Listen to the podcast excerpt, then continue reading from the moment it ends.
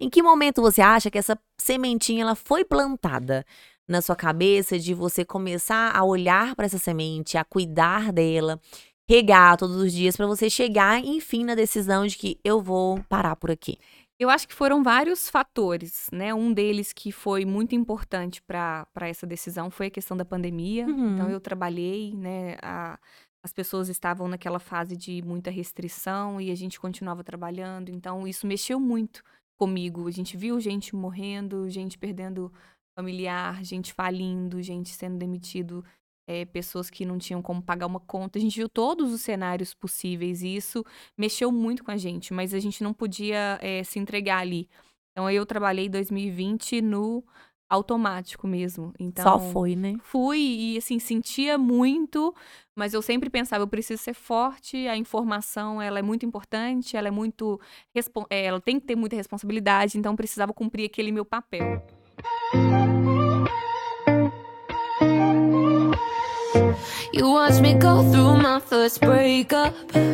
Gente, muito bom dia, boa tarde, boa noite. Marcela, seja bem-vinda. Oi, Hanna, obrigada. Oi, pessoal, um prazer estar aqui.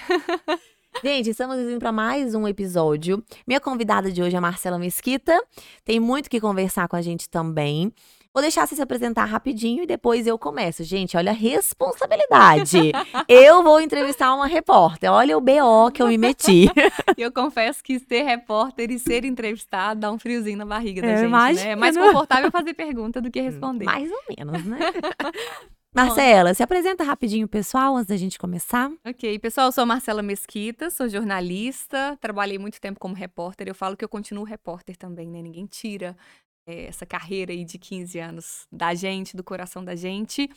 E eu sou professora também, atuo como consultora na área de comunicação, de branding pessoal, e estou me descobrindo empreendedora. Então, assim, hoje eu estou aqui dando uma entrevista, amanhã eu gravo um comercial, aí depois eu posso divulgar um produto, por que não, né? Então, eu estou experimentando formatos diferentes, e eu confesso que esse frio na barriga eu não senti há muito tempo. Tá gostoso, não tá? Ah, tá legal.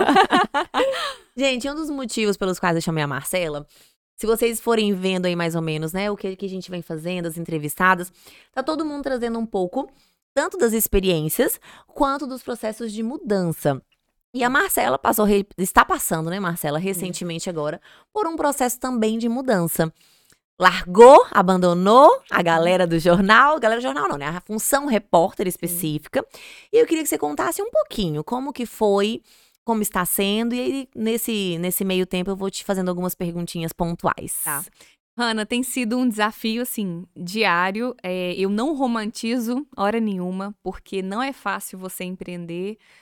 Chegava sempre dia 30... Meu salário caía ali bonitinho. Hoje em dia eu tenho que correr atrás, não tenho uma data certa para receber. Tenho conseguido ter muitas coisas boas, um retorno legal, mas não é sempre que eu consigo superar aquelas expectativas que eu criei. Então tem sido uma briga comigo constante para entender que a minha vida mudou, que agora é uma cultura diferente. Então eu tenho momentos que eu me sinto realizada, feliz. Tem momentos que eu me sinto triste também, de pensar assim, meu Deus, como que vai ser esse mês? Tem isso e tal, porque agora tá tudo nas minhas mãos. Antes eu tinha uma equipe toda pra cuidar de mim, não fazia nada sozinha. E hoje eu percebo que é tudo nas minhas mãos, assim. Uhum. Mas eu tô feliz com esse desafio. Eu já imaginava que seria assim, eu não imaginava que seria essa montanha-russa, mas já imaginava que eu teria desafios. E acho que o aprendizado, você poder aprender todos os dias, é a parte mais legal, assim. Você ser desafiado todos os dias, você ter esse frio na barriga todos os dias, você ter a sua própria estratégia para o seu próprio negócio, cuidar de um jeito que você acredita, isso para mim tá muito legal. O que você acha que foi o seu start, assim? Onde começou essa sementinha a ser plantada na sua cabeça? Porque você falou que ficou quantos anos como repórter? 15 anos. 15 Debutei. Anos. 15 anos. Deve ter até algum significado aí, numerológico e tal. Debutei mesmo. Em que momento você acha que essa sementinha ela foi plantada na sua cabeça de você começar a olhar para essa semente, a cuidar dela, regar todos os dias para você chegar, enfim, na decisão de que eu vou parar por aqui? Eu acho que foram vários fatores, né? Um deles que foi muito importante para essa decisão foi a questão da pandemia. Uhum. Então, eu trabalhei, né? As pessoas estavam naquela fase de muita restrição e a gente continuava trabalhando. Então, isso mexeu muito comigo. A gente viu gente morrendo, gente perdendo familiar, gente falindo, gente sendo demitido, pessoas que não tinham como pagar uma conta. A gente viu todos os cenários possíveis e isso mexeu muito com a gente, mas a gente não podia se entregar ali. Então, eu trabalhei em 2020 no automático mesmo. Então, só foi, né? Fui e, assim, sentia muito, mas eu sempre pensava, eu preciso ser forte, a informação, ela é muito importante, ela é muito... ela tem que ter muita responsabilidade, então precisava cumprir aquele meu papel. Eu lembro uma vez que eu te mandei uma mensagem, acho que foi no início da pandemia, te falando que se você precisar de alguma coisa, você lembra. Sim. E aí você falou assim, nossa, uma coisa que eu tô sentindo é muito medo. Como que foi ele naquele momento, né? Lá atrás, em 2020, né? O medo, eu acho que o que me gerou muito medo foi o desconhecido. A gente não sabia, né, como lidar com aquilo. E eu tinha muito medo de perder os meus pais. Então, eu morava com os meus pais e na época que só eu saía de casa, eu peguei o meu colchão, pus na sala de casa pra não ter contato com ninguém, assim. Então, isso me doía, porque eu sou uma pessoa de contato. Uhum. Tem gente que é mais frio e tal, eu não sou uma pessoa muito fria. Então, me doía muito ter que conversar de longe com a minha mãe. Eu tinha muito medo, porque a gente não tinha vacina, a gente não tinha nada que... Não tinha nenhuma informação. Não tinha informação e era tudo muito novo. Então, isso foi muito difícil. Eu tive muito medo disso, mas eu confesso que dentro do trabalho é como se eu entrasse num modo automático, fizesse meu trabalho, e aí quando eu chegava em casa, eu derrubava, sabe? E aí eu pensava assim, amanhã é um novo dia, aí acontecia tudo de novo, entrava lá no automático. O momento que eu me permitia essa emoção era quando eu escutava uma história e eu não conseguia segurar. Mas mesmo assim, eu precisava de dar força para aquela pessoa de alguma forma. Uhum. Então, eu ficava, né, tentando controlar a minha emoção o tempo todo. E aí, quando foi em 2021, eu passou um pouco da questão do medo, me bateu pânico, ansiedade.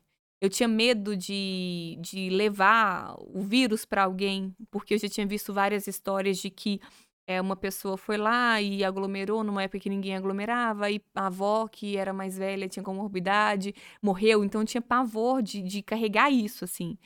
E aí foi um ano muito difícil, 2021, que eu adoeci mentalmente, tinha muito medo de encontrar com as pessoas. Em 2021 você percebeu que você já estava esgotando. Estava esgotando, e sabe aquela fase que acho que a gente teve um pouco, depois a gente flexibilizou em relação a isso, mas até de ficar julgando, sabe, as pessoas e tal, E aí depois eu falei assim, gente, como que isso é ruim também, sabe? Cada um lida com a vida do jeito que acha que deve ser, mas aí eu, com esse senso de responsabilidade, nossa, que absurdo, a pessoa tem a mãe que é doente e tal, eu ficava pensando muito nisso.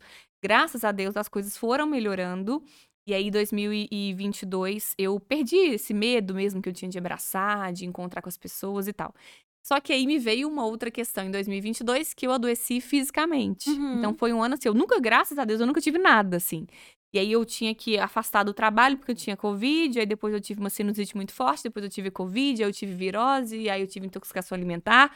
Sempre tinha alguma coisa acontecendo fisicamente. Aí eu percebi que o meu corpo estava me dando sinais, né, de que alguma coisa eu precisava mudar. Por quê? Porque eu estava como repórter na parte da manhã, à tarde eu cuidava de alguns projetos nessa parte de consultoria e ainda tinha faculdade à noite. Então você não dá aula, tipo, você ainda dá aula. Eu tenho esse detalhe, né? E eu senti que eu precisava de mudar mesmo, então... A pandemia, nesse sentido, me fez enxergar, mas eu acho que foram outros fatores, assim.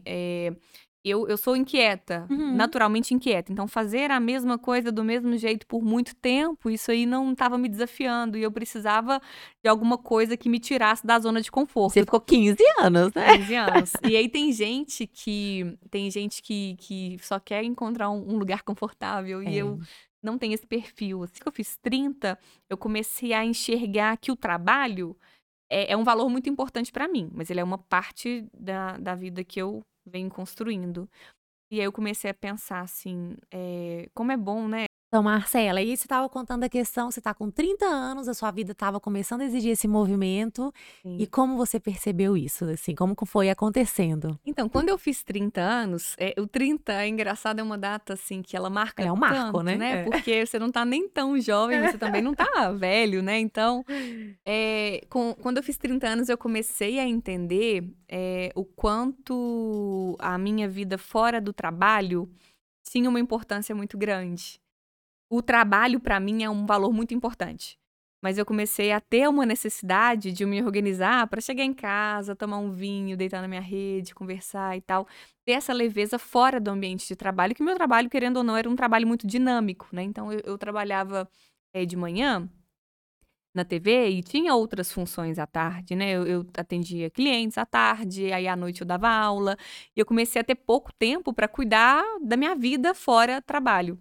Então, com 30 anos, eu comecei a perceber isso. Hoje eu tenho 34, então foi uma escolha pensada também no que a Marcela quer ser. Então, eu comecei a entender que o trabalho era uma parcela importante da minha vida, mas ele não podia ocupar todo o meu espaço. E era o que estava acontecendo, uhum, né? De trabalhar 3 turnos e ter pouco tempo para poder fazer coisas simples, que era almoçar com a minha mãe e com meu pai, de forma mais tranquila, passear com a minha cachorra, sabe? Coisas que você fazia sempre correndo. No eu fazia. Uhum. Eu fazia, mas assim, a sensação é que eu estava sempre correndo. E realmente eu estava correndo sempre. E eu continuo sempre correndo, mas tentando ter essa consciência de, não, peraí, Marcela, você tem que parar um tempinho. Vou na casa da minha mãe. Às vezes eu tô resolvendo alguma coisa de trabalho e eu sei que isso incomoda, né? E eu tento deixar o celular no andar de baixo e ficar um tempo com ela sem aquele telefone para ter esse tempo de qualidade com as pessoas que eu amo. Então, não só com as pessoas que eu amo, para cuidar da Marcela também, porque eu deixei isso tudo muito de lado. E querendo ou não, no que você foi falando, né, dessa trajetória, apesar da gente ter vindo a pandemia 2020, 2021, 2022, você sofreu um belo de esgotamento mental, né? Sim, sim. E o seu corpo explodiu, que é a nossa famosa síndrome de burnout, que ficou na moda, né, em 2022. Antes da gente começar, a gente tava conversando, né, que no final de 2021 você foi lá no consultório comigo. Sim. E a gente conversando já sobre porque a sementinha foi plantada em 2020. Sim, foi quando eu entendi que, meu Deus do céu, exato, como que eu consigo lidar com isso? Exatamente. Não sei se eu consigo lidar com isso. Essa barra. E aí, em 2021, você foi. Provavelmente, essa sementinha estava começando a germinar, porque é quando começa a incomodar. Sim. Né? Quando você olha e fala assim, nossa, mas e aí? E a vida lá fora, né? Além dessa rotina aqui.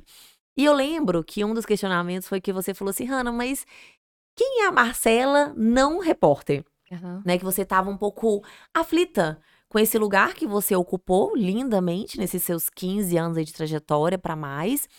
E realmente a gente sair, né, às vezes desse lugar onde dá pra gente um título, porque é um título. Sim. Né? Quem é a Marcela? Uhum. A Marcela repórter. Marcela Mesquita, que Marcela? A repórter. Da integração. A Marcela da integração. Teve até um caso famoso seu daquela menininha, né, que foi te abraçar e rodou o Brasil, aquele vídeo seu. Sim. E como foi pra você ir lidando com isso? Pra você entender que tudo bem tirar esse título da sua frente, você não seria mais a Marcela da integração, não seria mais a Marcela repórter. Como você está se reconhecendo na Marcela? Então, eu estou conhecendo uma Marcela que eu também não conhecia, né? E o meu medo era, né? Será que as pessoas vão gostar dessa Marcela? Da Marcela que não tá ali todos os dias, da Marcela que não é repórter? Não sei, será que tem espaço para mim no mundo? São várias coisas que a gente se questiona. E aí, eu conversando com uma amiga, ela falou assim, Marcela, tudo bem, você tem medo de como as pessoas vão te tratar depois que você sair da Globo. Mas você não acha que essa relação pode ser uma relação de interesse também? As pessoas têm que gostar da Marcela de verdade. Quem não gostar, se alguma porta fechar, sim, ok, vão existir pessoas que gostam de você pelo que você é. Essa Marcela que você... não conhece, né? A que você construiu, mas assim, essa Marcela que você tem medo de conhecer, que é a Marcela fora do seu ambiente de trabalho, eu conheço ela de antes, ela é muito legal. Ah, que bonitinho. Aí eu falei assim, nossa, porque é uma amiga minha de antes, assim, nossa, legal ouvir isso, assim. E eu tinha medo, mas eu entendi que portas poderiam se abrir, portas poderiam fechar, como isso pode acontecer também, né? Mas eu precisava experimentar, eu também não queria que as pessoas gostassem de mim só porque eu ocupava um cargo importante ou tinha um reconhecimento naquela profissão. Eu quero que as pessoas gostem da Marcela. Acaba que a gente se apega, né? É sem querer. É um apego. A gente se apega a um status, a um lugar que a gente ocupa no mundo. Sim. E querendo ou não, a nossa cultura, a nossa geração, né? Você tá com 34, eu tenho 34, a nossa geração... Ela vem dessa geração de ocupe um lugar no mundo. Sim. Né? Eu já conversei várias vezes com amigas ou pacientes. Eu trago comigo muito essa questão, o legado. Qual legado você vai deixar? E se você morrer, qual a história que vão contar sobre você? Sim. Isso impacta muito. Porque quando a gente pensa assim, nossa, eu preciso ser alguém. Sim. Eu preciso deixar alguma coisa grande, né, pro mundo. Eu preciso mostrar. Só que isso pesa. Pesa muito. Né? Porque na hora que você pensa no... Eu não vou mais ter a Marcela da Globo. E eu vou ser quem? É. Né? Mas e a Marcela que era antes da Globo? Isso. Né? E igual você falou, a preocupação de... Será que as pessoas vão gostar dessa Marcela? Mas antes das pessoas gostarem, você precisa gostar e se reconectar com ela. Sim. Né? E antes de eu vir pra cá, eu até fiz uma brincadeira lá no Instagram que o pessoal tava falando, né? Ah, meu nome é Hanna, mas me chamam de... E na hora que eu fui parar pra pensar, gente, me chamam de quê? Tipo, além de Hanna, eu sou o quê? Beleza, eu sou psicóloga, eu sou mãe, eu sou esposa. E a gente se reencontrar nesse lugar, além, né, do status de quem nós somos, ele também, ele tem o seu valor, né? Ele tem um lugar de leveza pra gente. Isso é legal, eu perceber que eu consigo conquistar coisas independente de estar... na empresa X ou Y, né? Então, o que eu queria quando eu tomei a decisão de sair era experimentar novos formatos. Eu não saí com um plano 100% desenhado. Eu saí com várias opções que eu poderia tentar. E hoje eu estou no mercado, à disposição do mercado, para avaliar as oportunidades e eu tenho feito várias coisas diferentes. É claro que vai chegar um momento que eu vou focar no que realmente faz meu olho brilhar. E não necessariamente, por mais que eu fiquei no palco por muito tempo, na visibilidade ali, né, na frente da tela, eu me vejo ocupando um espaço até mais estratégico do que ali na frente das câmeras. Então, acho que o mercado vai me levar. Eu estou sentindo assim, para onde que eu vou? Ah, não, esse aqui eu fiz. Ah, não tá legal? Fui, fiz. Foi uma grana bacana, mas eu não quero fazer isso mais, não. Uhum. E eu vou testando esses formatos. Então, ter me organizado, né, e acolhido essa decisão e me planejado financeiramente me fez poder ter essa liberdade, que era algo que eu precisava muito de viver isso, assim, né? É claro que, não que a empresa não me desse uma liberdade, mas existem regras dentro de qualquer empresa que a gente tá, né? Tem que cumprir. Tem que cumprir um horário, você tem uma responsabilidade com aquilo e tal. Hoje eu tenho muita responsabilidade com os meus horários, mas é a Marcela cuidando da própria carreira, fazendo essa gestão da própria marca, entendendo qual parceria é interessante, qual parceria não é interessante, eu tô lembrando, aprendendo a filtrar também. Isso é muito bom. Eu tô lembrando, né, enquanto a gente tá falando aqui, eu sou do Pará, né? Eu não sou daqui. E eu lembro que quando eu cheguei lá, que eu formei em 2010, eu formei na capital, em Belém. E aí eu saí de Belém e voltei pra minha cidade, que era Altamira, o interior. E Altamira, né, era tudo muito, entre aspas, fácil pra mim. Por quê? Pelo meu nome. Eu já carregava um peso no meu sobrenome, né? Que é o peso do meu avô.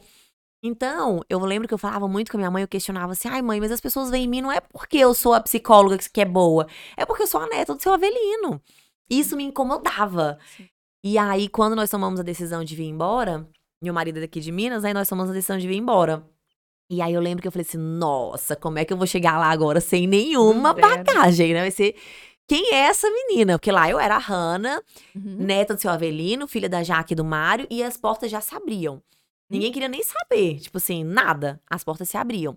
E aqui não, aqui eu tive que começar do zero. Né? É desafiador, mas é gostoso, né? É desafiador e é muito gostoso. O frio na barriga que você falou, eu continuo sentindo ele há 7 anos, porque fazem 7 anos que eu tô aqui, exatos. E fazem 7 anos que eu sinto esse frio na barriga, desde que eu vim pra cá. Sim. Lá, em Altamira... Eu não desmereço, óbvio que não. Foi onde eu comecei a construir, né, a minha carreira profissional. Mas eu não sentia esse mesmo, né, entusiasmo. Aqui hoje todo mundo me conhece. Ah, Hanna Avelino, psicóloga. Mas eu não sou, não também desmerecendo o legado do meu avô, da minha mãe, nem nada.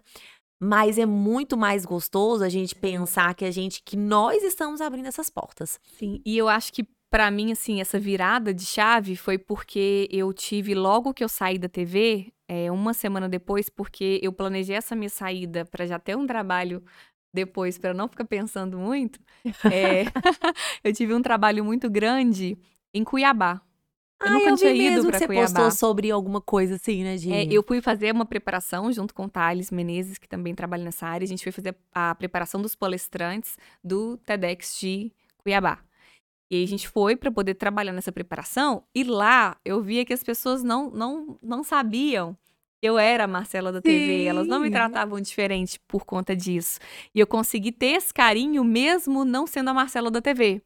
Então, e lá eu comecei a entender também como que eu me realizo vendo o sucesso do outro. Então, não necessariamente eu preciso estar olhando para uma câmera, né, de frente para a câmera para ser feliz. Eu posso também atuar nos bastidores, de forma estratégica. Então, isso foi muito bom. Isso é muito legal. Porque, por exemplo, eu como psicóloga atuo nos bastidores. Total! Sim. Né? Sim. Então, assim, muitas vezes eu vejo as meninas indo super bem e ninguém sabe. Ou que elas estão em terapia, ou estão em acompanhamento, ou tem 1, 2 anos ali naquele processo, né, sofrido do florescimento. Porque o processo do florescimento, ele não é fácil. Dói. Florescer, você brotar, é difícil. E o que você falou faz muito sentido, porque tá nos bastidores é muito gostoso. Eu nunca tinha pensado nisso. Eu atuo nos bastidores. É muito bom. E eu nunca tinha pensado nisso, gente. Isso é muito legal. Se realizar no sucesso do outro. É muito gostoso. E isso também me fez, o que me fez perceber isso, que é muito gostoso você estar, né, de frente às câmeras, receber o carinho das pessoas, isso é ótimo.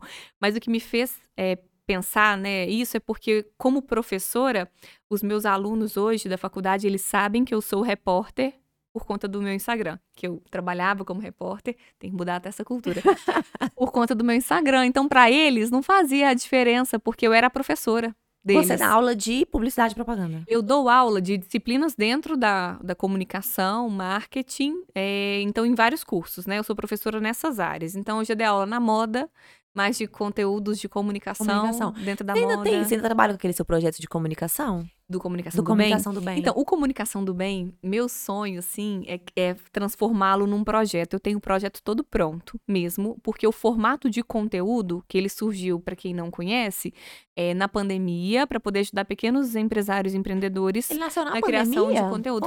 Foi quando eu fiquei em casa, porque por mais que eu não parei, a gente entrou naquela questão de redução de carga horária, né? Então, eu ficava uma semana de casa, uma semana trabalhando. Aí, nessa semana que eu ficava em casa, sem poder ter contato com os meus pais, com ninguém, eu precisava fazer alguma coisa para me sentir bem, aí eu criei o projeto. Então, eu mandava sempre, criei grupos de WhatsApp e tal, isso. E foi super legal. Só que hoje, é tanta gente produzindo conteúdo que eu senti que ele estava ajudando, mas ele não estava transformando. Eu quero transformar o Comunicação do Bem em um projeto diferente, assim, um projeto até presencial e tal. Mas eu ainda estou num processo de me organizar desde que eu saí da TV. Então, tem 2 meses. E aí, eu comecei eu estou tentando encaixar os meus projetos dentro da minha agenda também. Que, por enquanto, eu estou atendendo outras demandas e cuidando da minha agenda ali naqueles espaços. Mas o Comunicação do Bem é meu projeto coração, assim. Eu quero continuar o Comunicação do Bem, mas como um projeto. Tem um formato já desenhado e tal, mas, assim, eu estou tendo pouco tempo para executar. Mas eu quero fazer com que ele volte como um projeto mesmo. É a menina dos olhos. Brilhando. Nossa, eu tenho uma paixão. Tanto é que eu lancei um curso também, um curso de Instagram, e a gente tinha uma boa rede de pessoas no Comunicação do Bem que poderiam ter interesse no Instagram na prática, que é o meu curso. Aí eu falei com o meu sócio, não, no Comunicação do Bem ninguém mexe. Ninguém mexe aqui, não. Porque a intenção dele, eu não queria monetizar, sabe? Senão eu acho que ele perde o sentido. A essência dele. Então, não, Comunicação do Bem ninguém mexe. E é interessante isso, né? Porque é igual, é engraçado, você vai falando, eu tô pensando aqui em outras coisas. Igual o meu projeto do Bonde de 1%.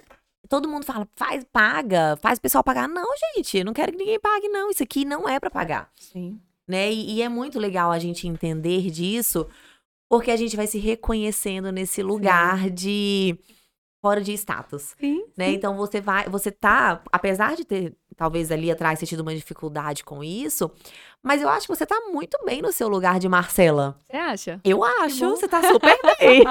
Que bom ter esse olhar de fora. Mas tô aprendendo também, me organizando mesmo. Eu poderia até, inclusive, produzir mais conteúdos no meu Instagram. Mas, assim, ainda estou me organizando e aceitando que é um processo de organização. Por exemplo, todo esse processo de saída, de guardar essas informações, eu engordei muito. E assim, ok, são fases no processo também, de saída. No processo de saída. Uhum. Agora, e tal. Então, recente. É, recente e tal, engordei. Mas assim, ok, acho que são fases também. Aí eu falei, gente, eu preciso fazer uma atividade física, não só em relação ao corpo, mas para saúde, né? Mente e tal. E aí eu comecei a me organizar. Segunda, quarta e sexta de manhã, eu já bloqueei a minha agenda. E aí eu fico por conta, faço academia, eu chego em casa com calma, tomo um banho com calma, organizo coisas de casa e tal. E aí eu marco meus compromissos à tarde. Alguma vez eu vou ter que mudar isso? Vou, mas eu tento priorizar e riscar na minha agenda, literalmente, para eu conseguir ter esse tempo para mim.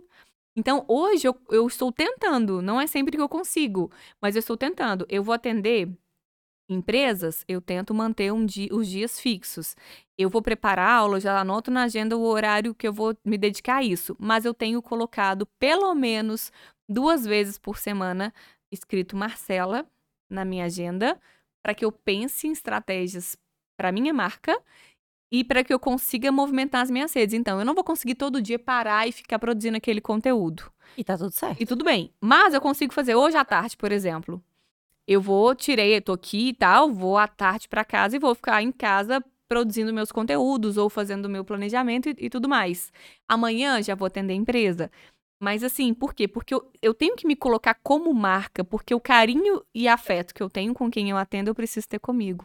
Maravilhoso. Eu sou minha primeira cliente, sim. Maravilhoso, mas assim, é difícil, tá? É um processo. É difícil, é um processo. Porque a gente sempre passa o outro na nossa frente. Mas ontem eu tava tomando café com umas amigas e isso. Por exemplo, vamos tomar café? Vai pra agenda. Uhum. Eu não deixo de colocar nada na agenda. Por quê? Sim, eu também. Porque se a gente não coloca, não vira um compromisso, é o que você falou, você prioriza o outro. Uhum. E nós temos uma facilidade muito grande de priorizar o outro. Uhum. De dar preferência, não é nem priorizar, é de dar preferência. Uhum. Ainda mais quando a gente trabalha de forma autônoma. Sim. Porque quando como a gente tá quando autônomo, então, por exemplo, hoje em dia eu não atendo dia de segunda, terça e quarta de manhã. Aham. Uhum. As segundas e quartas eu tirei pra ficar com a Rafa, né? Uhum. Natação, e faz não sei o quê e tal. Terça-feira é o dia que eu tenho pra mim. Uhum. Então, assim, é dia de que eu vou voltar pra academia, que eu venho fazer o podcast, que eu venho não sei o quê, que eu vou fazendo as minhas coisas. Isso. Quinta e sexta eu já trabalho de manhã. E aí, se você não organiza isso, igual você falou, vai dar certo todos os dias? Não. Talvez não, tá tudo certo. Mas a gente precisa ter essa organização. Sim. Porque senão a nossa vida vira um balaio que a gente não dá conta de desorganizar isso depois. E é por isso que vem esgotamento mental, vem cansaço físico, vem cansaço mental. E a gente vai ficando muito exausta no meio de tudo isso. E eu tenho um problema gravíssimo, que é, eu tenho muita dificuldade de falar não. Se você me chamar, Marcela, vamos chutar pedra no meio da rua, meia-noite? Ai, nossa, se eu não for, a Hanna vai ficar ofendidíssima. Só que aí, quando você fala sim, sim, sim, sim, sim, você diz não pra você. Então, eu tenho feito assim, peraí. Isso é interessante, isso é estratégico, isso pode agregar, eu posso fazer a diferença na vida de alguém, isso vai fazer a diferença na minha vida. Eu tô tentando sutilmente falar não. Uhum. Recebi uma proposta ótima de um projeto assim, Marcela, a gente queria tirar umas fotos suas em parceria, você topa? Eu super toparia se eu tivesse tido tempo para postar todas as fotos que eu fiz na minha transição. Então, se eu não conseguir fazer nem as fotos que eu tirei, que eu paguei por elas, eu não posso colocar isso na frente, sabe? Porque às vezes eu vou acumulando coisas e fica a expectativa do outro. Então, assim, é uma parceria, eu não sou contra a parceria, mas todo mundo tem que ganhar. Então, eu não posso ter as fotos lindas e maravilhosas sem ter condições de ficar postando sempre, mostrando aquilo sempre. Então, tudo eu tenho tentado avaliar o meu lado e o lado do outro também. Então, falar sim pra tudo é dizer não pra gente muitas vezes. E sabe o que é muito interessante? Esse negócio das parcerias, né? De um tempo pra cá, eu venho recebendo muito convite pra parceria. Uhum. Então, assim, você é muito... A sua proposta é muito legal. Posso te enviar tal coisa? Posso não sei o quê? Uhum. E a primeira vez que eu tive que falar não, foi sofrido. Dói, não dói? Por quê? Porque era um negócio que, teoricamente, ia ser muito bom. Uhum. Até pra mim, até financeiramente, até pra visibilidade do trabalho e tudo mais. Mas não casava com o momento que eu estava vivendo. Isso. E aí eu fui, mandei um áudio, a gente manda tudo, né, pisando em ovos. Porque não sei o que. Justificando mil coisas. A pessoa nem me retornou. Entendi. Nenhum tipo, não, tudo bem, eu entendo, obrigada. Não. E aí, passou. Aí outro dia eu recebi agora, recente, Hanna, posso te enviar uns negócios? Que eu falei assim, eu vou ter que me posicionar quanto a isso. Olha, eu até fiz uns stories na época. Gente, eu não sou blogueira. Nada contra as minhas, que eu amo as blogueiras. Uhum. Mas eu não sou uma influenciadora de produto. Se você me mandar uma taça, eu vou falar o quê sobre a taça? Eu influencio o que hoje? Eu influencio saúde mental. Eu influencio isso aqui. É um bate-papo onde eu sei que você vai levar uma mensagem para as mulheres que forem assistir. Sim. E eu fiquei sabendo, tem homens assistindo também, que eles estão amando os bate-papos. Que legal, que bom. Porque eles estão vendo a mulher numa outra visão. Sim. Né? A visão não romantizada, a visão não que a gente pensa, nossa, eu tô cansada à toa, não. Isso eu influencio. E ter esse posicionamento, né, na sua vida, igual você vai começar agora daqui pra frente, é muito importante. Sim. Porque igual você falou, o que que vai ser a marca Marcela? O que que vai estar rodeando quando eu pensar hoje na Marcela, não repórter? O que que vai me remeter a Marcela? Isso. Por isso que eu falo que é tudo estratégico mesmo, tudo. Né? Quando eu saí da TV, como eu não podia postar nada antes... Aí eu comecei a tirar uma ondinha, assim, mandavam recebidos. Aí, o que eu tentava fazer? Ao invés de falar, tipo assim, meninas, olha só essa água maravilhosa que eu recebi. Ah, esse mimo. Tipo assim, ok, mas não sou eu. Eu fazia um videozinho diferentão e tal, alguma coisa, uma sequência, postava nos meus stories e tentava brincar com isso, sabe? E ok, funcionou bem e tal. Hoje, Marcela, se eu te mandar um produto, quanto você cobra pra poder divulgar? Não trabalho dessa forma. Eu recebi um presente, um laço de uma aluna que está empreendendo. Claro que eu vou postar isso. Eu faço isso também. Claro que eu vou postar. E aí a pessoa, uma moça me pediu para mandar uns acessórios. E ela é lá de São Sebastião do Oeste. Aí eu falei assim, peraí, me conta a sua história. Aí ela me contou, o marido, estão empreendendo, estão começando agora e tal. Claro que eu vou postar. Não tem problema nenhum. Só que isso não faz parte da minha rotina. Sim, exatamente. Então, eu não vou cobrar para postar um produto. Mas se eu vejo que aquela marca é coerente com o que eu acredito, vamos pensar numa proposta de criar conteúdo juntos. Às vezes, eu não preciso estar ali como garota propaganda. Eu posso ser a pessoa que vai pensar num roteiro e tal. Mas teve um dia que eu recebi um charuto. Eu fico pensando assim, gente, nada contra o charuto, mas é um produto que tem a ver comigo? Então até... Devia fazer uma foto, eu nem sei fumar charuto, se é assim, como é que vai. Mas eu falo assim, que às vezes a pessoa deixa de mandar um produto pra alguém que vai dar muito mais valor, e ela pensa assim, Marcela tem tantos mil seguidores, vou mandar. E o meu público às vezes não é aquele público, ela deixa de mandar pra uma pessoa que tem 200 seguidores, mas são super engajados com aquilo. E vão comprar o charuto.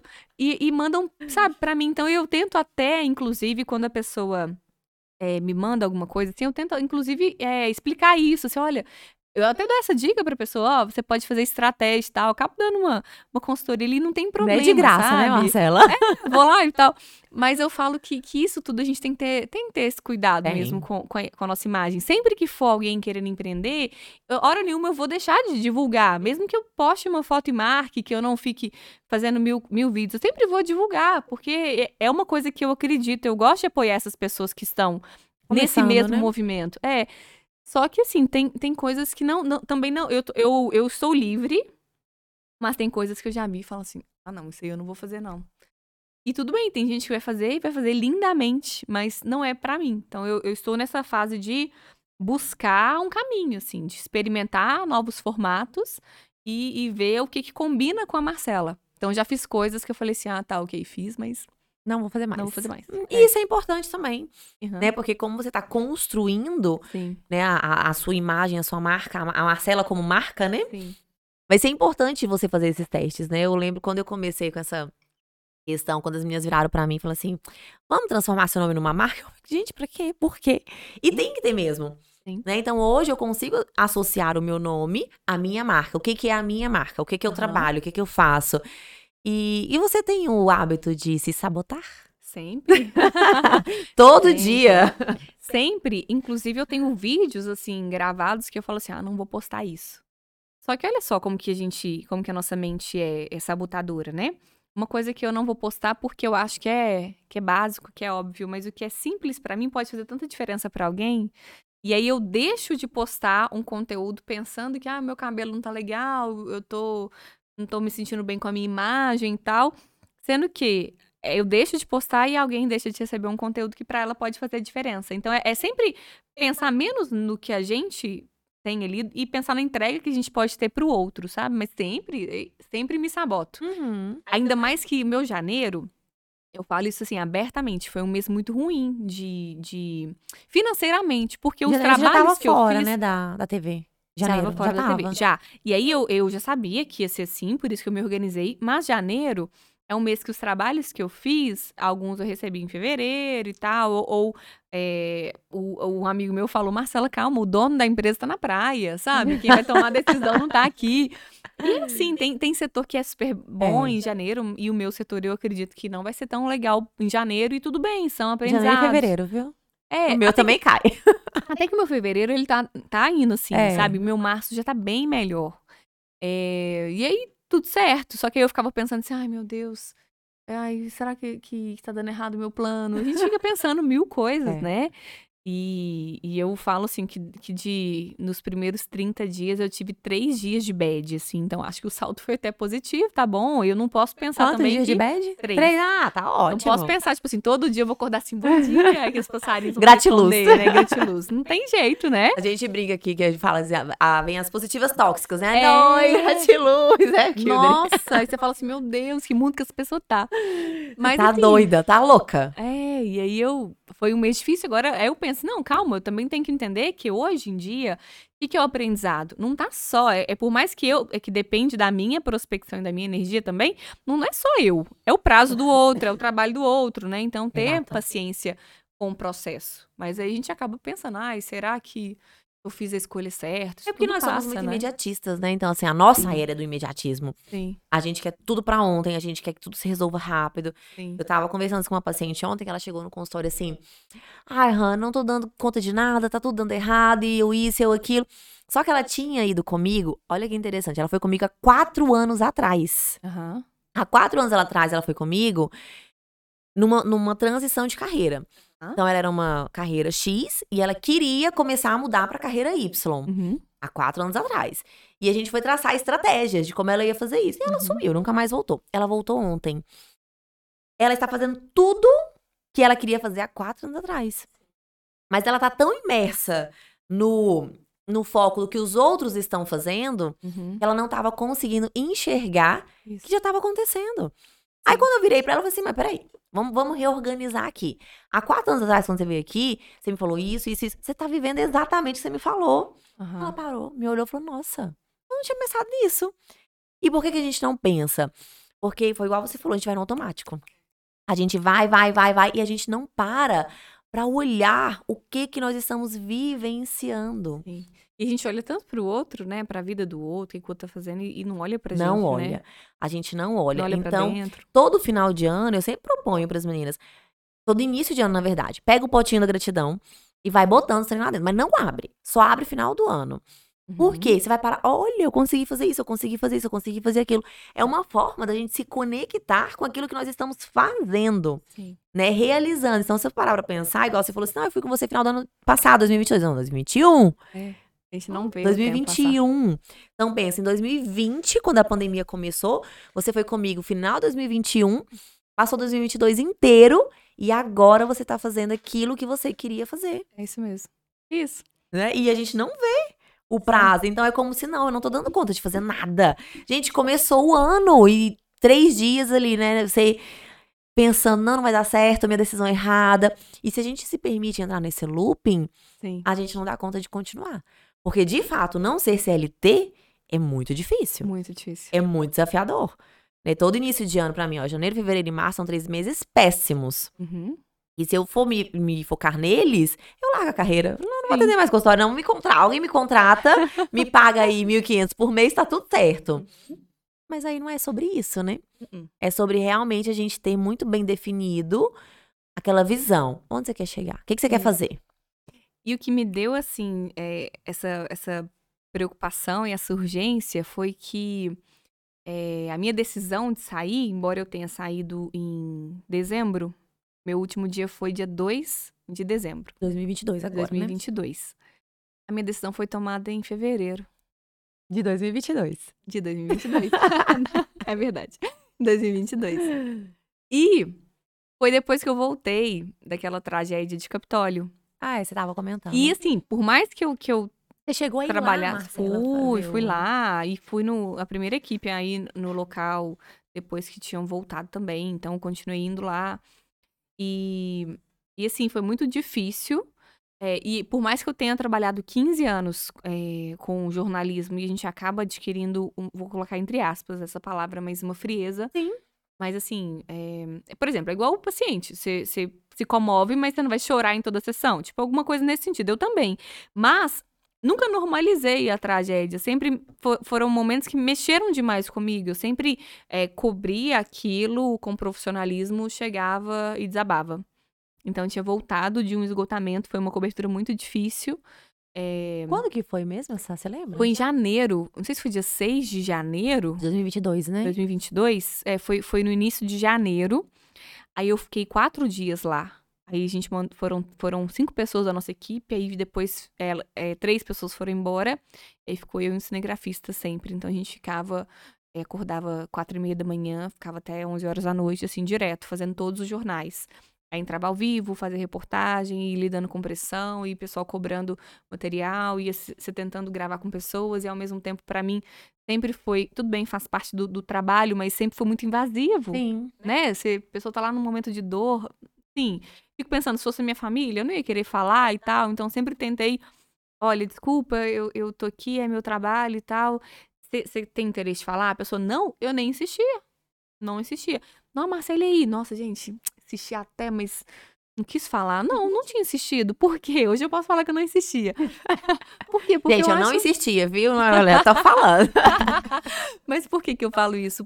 Porque eu acho que é colocar o ser humano em primeiro lugar, sabe? Então, empatia mesmo, né? Isso era uma dor da pessoa e tal. E aí, aquilo mexeu muito comigo. Aí, passou um tempinho, aí eu comecei a ficar muito estressada e tal. Eu tomei uma decisão. E eu tomei essa decisão em fevereiro, conversei em casa e tal. E comecei a me organizar financeiramente, pensar em possibilidades, mas eu sempre que eu dava um passinho, agora vai, aí eu não voltava, mas eu parava. Estagnava ali. Por quê? Porque eu ficava muito presa ao medo de quem seria a Marcela fora. E aí, o carinho das pessoas também me prendeu por muito tempo, né? Gostoso, ó. Somos seres de ego, é tão gostoso a pessoa chegar e conversar, te abraçar e tal. Não, Marcela, às vezes você nasceu pra fazer isso. E não que eu não tenha nascido. Eu tenho certeza que eu nasci pra fazer isso. Eu vou continuar trabalhando com comunicação. Mas aí quando eu fui decidi sair, foi quando eu percebi que eu não tinha mais pra onde crescer ali. E aí eu tirei férias em novembro. Foi perto do meu aniversário. Então fiz aniversário nessas férias. E aí nessas férias eu fiz todo um planejamento. Então fiz vídeos fazendo storytelling, contando. Tá até lá no meu perfil. Contando essa transição, assim. Eu fiz fotos também profissionais, eu nunca tinha feito. Eu tinha feito, assim, algumas fotos com um amigo e tal, mas fotos pensadas estrategicamente. Eu fiz as fotos conversarem com os vídeos. Eu usei as mesmas roupas, assim, e um ambiente em comum para elas conversarem. E fiz, pensando em 2 Marcelas, uma que seria credibilidade e uma que seria acolhimento também. E aí eu fui soltando um pouco isso e tal. Eu acho que quem me acompanhava mesmo já percebia um movimento. Mas as pessoas que trabalhavam comigo assustaram com a decisão. Porque ninguém pede pra sair. Todo mundo quer entrar. Uhum. E eu sou uma pessoa um pouco... uma rebelde com doçura, né? Mas assim, eu não gosto de fazer o que tá todo mundo fazendo, assim, sabe? E aí quando eu conversei com a minha chefe, eu cheguei pra ela e falei, eu preciso conversar com você. Ela falou, eu já sei. Ela já sabia. E tal. E aí eu conversei com ela e falei, Michele, até um beijo pra Michele, se ela estiver assistindo. Falei com ela assim, Michele, ó, coraçãozinho. Falei assim, Michele, duas situações, assim, que me fizeram pensar muito. Eu não queria chegar daqui a 20 anos e olhar pra trás e pensar que naquela época eu poderia ter tentado fazer algo diferente. Então, isso foi um motivo muito forte. E um outro motivo foi, eu não tenho mais para onde crescer. Eu não tenho vontade de sair daqui mais, ir para Rio, São Paulo, BH. A rotina do repórter é muito estressante também. Hoje em dia está muito, muito difícil, então não tinha esse interesse. E já tinha passado por todos os cargos, eu tinha apresentado, sido repórter, produtora, editora, editora-chefe. Estava onde eu gostava, que era reportagem. E eu falei com ela assim, Michele, o cargo que eu poderia querer era o seu, tentar era o seu cargo, e com todo o respeito eu não tenho interesse e nem perfil para ele. Porque o chefe, a gente faz jornalismo porque a gente gosta daquela confusão toda. E o chefe acaba resolvendo muitas coisas burocráticas e tal. E eu não tenho esse perfil. E não tenho vergonha de dizer que eu não tenho realmente esse perfil. E aí ela super me acolheu, entendeu e tal. E foi uma escolha consciente, mas ela me gerou muita dor, muito medo também.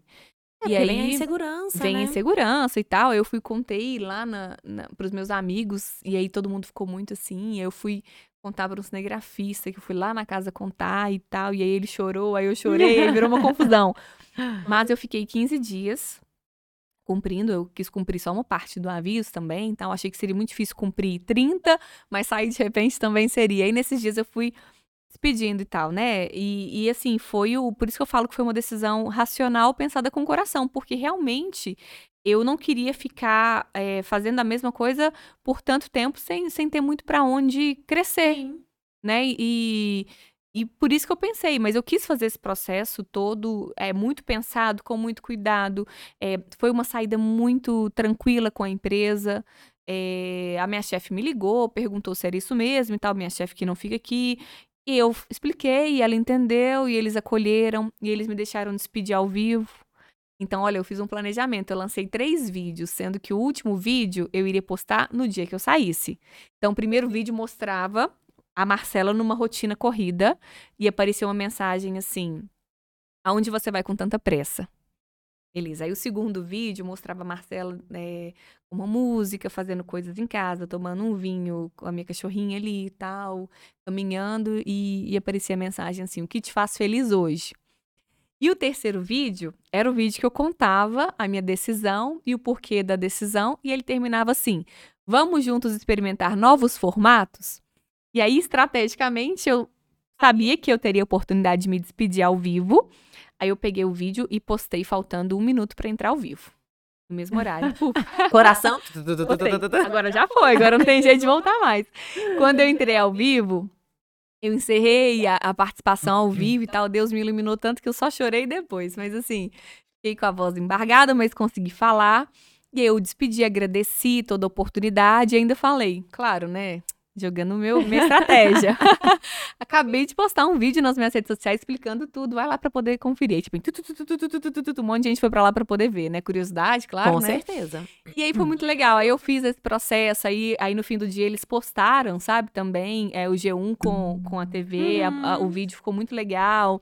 E aí eu fui, respondi tudo, eu passei o fim de semana como se fosse um término de um relacionamento. Sabe um relacionamento antigo? Você sabe que você precisa seguir em frente. Mas dá saudade. Mas você... e você fica tipo assim, nossa, mas a família era tão legal. Mas você fica com aquele apego, sabe? E você gosta da pessoa como pessoa mesmo e tal. E aí eu fiquei... Não tem mais paixão. Não tem mais paixão. Mas a gente fica... Muitas vezes a gente fica no conforto. Exatamente. Aí eu fui e respondendo todo mundo e tal. E domingo à noite me deu uma bad de pensar assim, meu Deus, essa hora eu tava sofrendo que eu ia acordar às 5 horas. Amanhã eu posso acordar a hora 9. Que eu quiser. Aí me deu uma situação, mas eu falei assim, beleza, a partir de amanhã a vida vai seguir de um jeito diferente. Porque tem gente também que sai daquele emprego e fica o tempo inteiro mantendo ali, postando foto, postando TBT, postando... E assim, claro que como tá muito recente e como foi uma história de muitos anos, a Marcela da TV, ela vai continuar ali por um tempo e ela sempre vai existir e sempre vai ser uma Marcela que eu vou me orgulhar demais, mas eu só não quero resumir toda a minha carreira nesses 15 anos que eu passei, porque eu continuo crescendo, né, então foi muito legal, assim, minha saída foi muito bem, eu quis sair de forma leve, eu tenho contato com eles na parte comercial, eles me indicam para trabalhos, então foi uma saída legal, o pessoal queria que eu chegasse falando que foi polêmico e tal, não foi, de verdade. Mas foi bom e foi de um jeito, assim, de portas abertas. Porque eu falei assim, Michele, se der errado, pelo amor de Deus, você vai me você vai me chamar. Favor. E toda a minha declaração tem validade de 3 meses, tá? Porque pode ser que eu volte aí um dia, tudo bem também. Mas, por enquanto, eu tô tranquila, assim. Isso é muito bom, né, Marcela? Eu acho que isso aí que é o caminho exato, né? Eu acho que a gente sai, deixar portas abertas sempre, com certeza. Eu acho que, igual você falou, né? Todo mundo esperou aquela polêmica. Nós estamos muito acostumados com a confusão. A confusão. Ninguém tá acostumado com a leveza. Né, de olha, tô saindo, mas tá tudo bem, não aconteceu nada demais, é um momento seu, é um processo que você vai viver, né? Sim. Marcela, pra gente encerrar, deixa pra gente alguma frase ou alguma coisa que, não que te defina, porque eu acho que a gente não precisa definir numa frase ou em algum provérbio, nem nada assim. Mas o que você deixaria, né, de mensagem para as pessoas que forem te assistir a gente desse momento, que mais tem aí ecoado dentro de você? Então, muitas pessoas, elas falam assim comigo, nossa, Marcela, eu admiro tanto a sua coragem. Isso é tão pesado, às vezes, pra mim, porque eu pareço uma leoa, mas, na verdade, eu sou um gatinho, assim, encolhido, sabe? E tudo bem, tem horas que eu sou uma leoa, tem horas que eu sou um gatinho ali, encolhido. Mas eu aprendi até a lidar com essa questão da coragem, porque é uma expectativa que as pessoas criam, depositam na gente, e nem sempre a gente vai conseguir retribuir isso. Mas eu aprendi que coragem, até o significado da palavra, é a capacidade de agir apesar do medo. Então eu tenho muito medo. Tenho muito medo de não dar certo, tenho muito medo de, né, das coisas não acontecerem, mas eu tenho muito mais medo de ficar parada. Né, de ficar naquela zona de conforto. Eu tenho muito mais medo de me ver como uma pessoa que não está em movimento. Então, eu gosto sempre de lembrar disso, que ser uma pessoa corajosa não te isenta de ser uma pessoa que tem medos. E o medo, ele te faz crescer, ele faz parte desse processo. O medo, ele movimenta. Ele também tem o poder de movimentar, né? Tem o poder de paralisar e de movimentar. E a coragem, olha como que é perigosa que essa pessoa ser muito destemida, né? Exatamente. E aí ela até se coloca num lugar meio prepotente. E de risco. E de risco também. Então, eu acho assim, se você tem um sonho, eu não romantizo, assim, essa questão de, eu vou sair e tal. Não, se organiza, se planeja. Eu tinha um fixo que era da faculdade, eu já tô numa empresa também que me dá um fixo. Mas se trate com prioridade. Ninguém tem tanto interesse no nosso sucesso como nós mesmos. Exatamente. Então, trate sempre com afeto a marca você. Pensa em você de forma estratégica, pensa nas suas parcerias, pensa no que postar, em como você quer ser visto pelo mercado. E tem até aquele conceito do branding que vale a reflexão, que é o que as pessoas falam de você quando você não está na mesa? O que você deixa para as pessoas? Então, é sempre a gente ter essa preocupação com o relacionamento, com o que a gente quer para a nossa vida, que volta naquela questão, né? Quando você diz muito sim, você diz não para você também. Maravilhosa, gente! Ela é muito maravilhosa! E para encerrar, assim, né? Quando você foi falando a questão do medo e a coragem, né? E a gente encerra, na Bíblia fala com a gente, na hora do medo, dê o passo que Deus coloca o chão. Né? E Deus, ele não vai fechar, não é que a gente feche uma porta, mas a gente não encerra um ciclo se já não tiver outro pronto para começar. Sim, com certeza. Né? Isso tem muito a ver com o nosso equilíbrio da espiritualidade, com o mental e o físico. E eu tenho certeza que o seu caminho tá só começando, né? Foram 15 anos de repórter, mas vão vir mais 15 anos, sabe-se lá de quê. E eu tenho certeza que vai ser muito sucesso. Obrigada. Eu agradeço muito por ter aceitado o convite, ter compartilhado um pouquinho com a gente. A sua história é linda. Obrigada. Eu tenho muito orgulho de um dia ter participado um pedacinho de ver esse florescimento. E como você falou hoje, eu me vejo também nos bastidores. E quando eu vi seus vídeos, eu falei, nossa, agora ela vai voar mesmo, né? Que eu acho que quando a gente se permite levantar, voa, é que as coisas realmente acontecem. É verdade, com certeza. Muito obrigada, obrigada pelo convite, obrigada pela confiança. Quando forem assistir, não esqueçam, como diz a Rafa lá em casa, deixem seu like, comentem, curtam, compartilhem, que a gente precisa divulgar pessoas assim pro mundo. Muito obrigada. Beijo, gente. Muito obrigada pelo carinho. Beijo, tchau.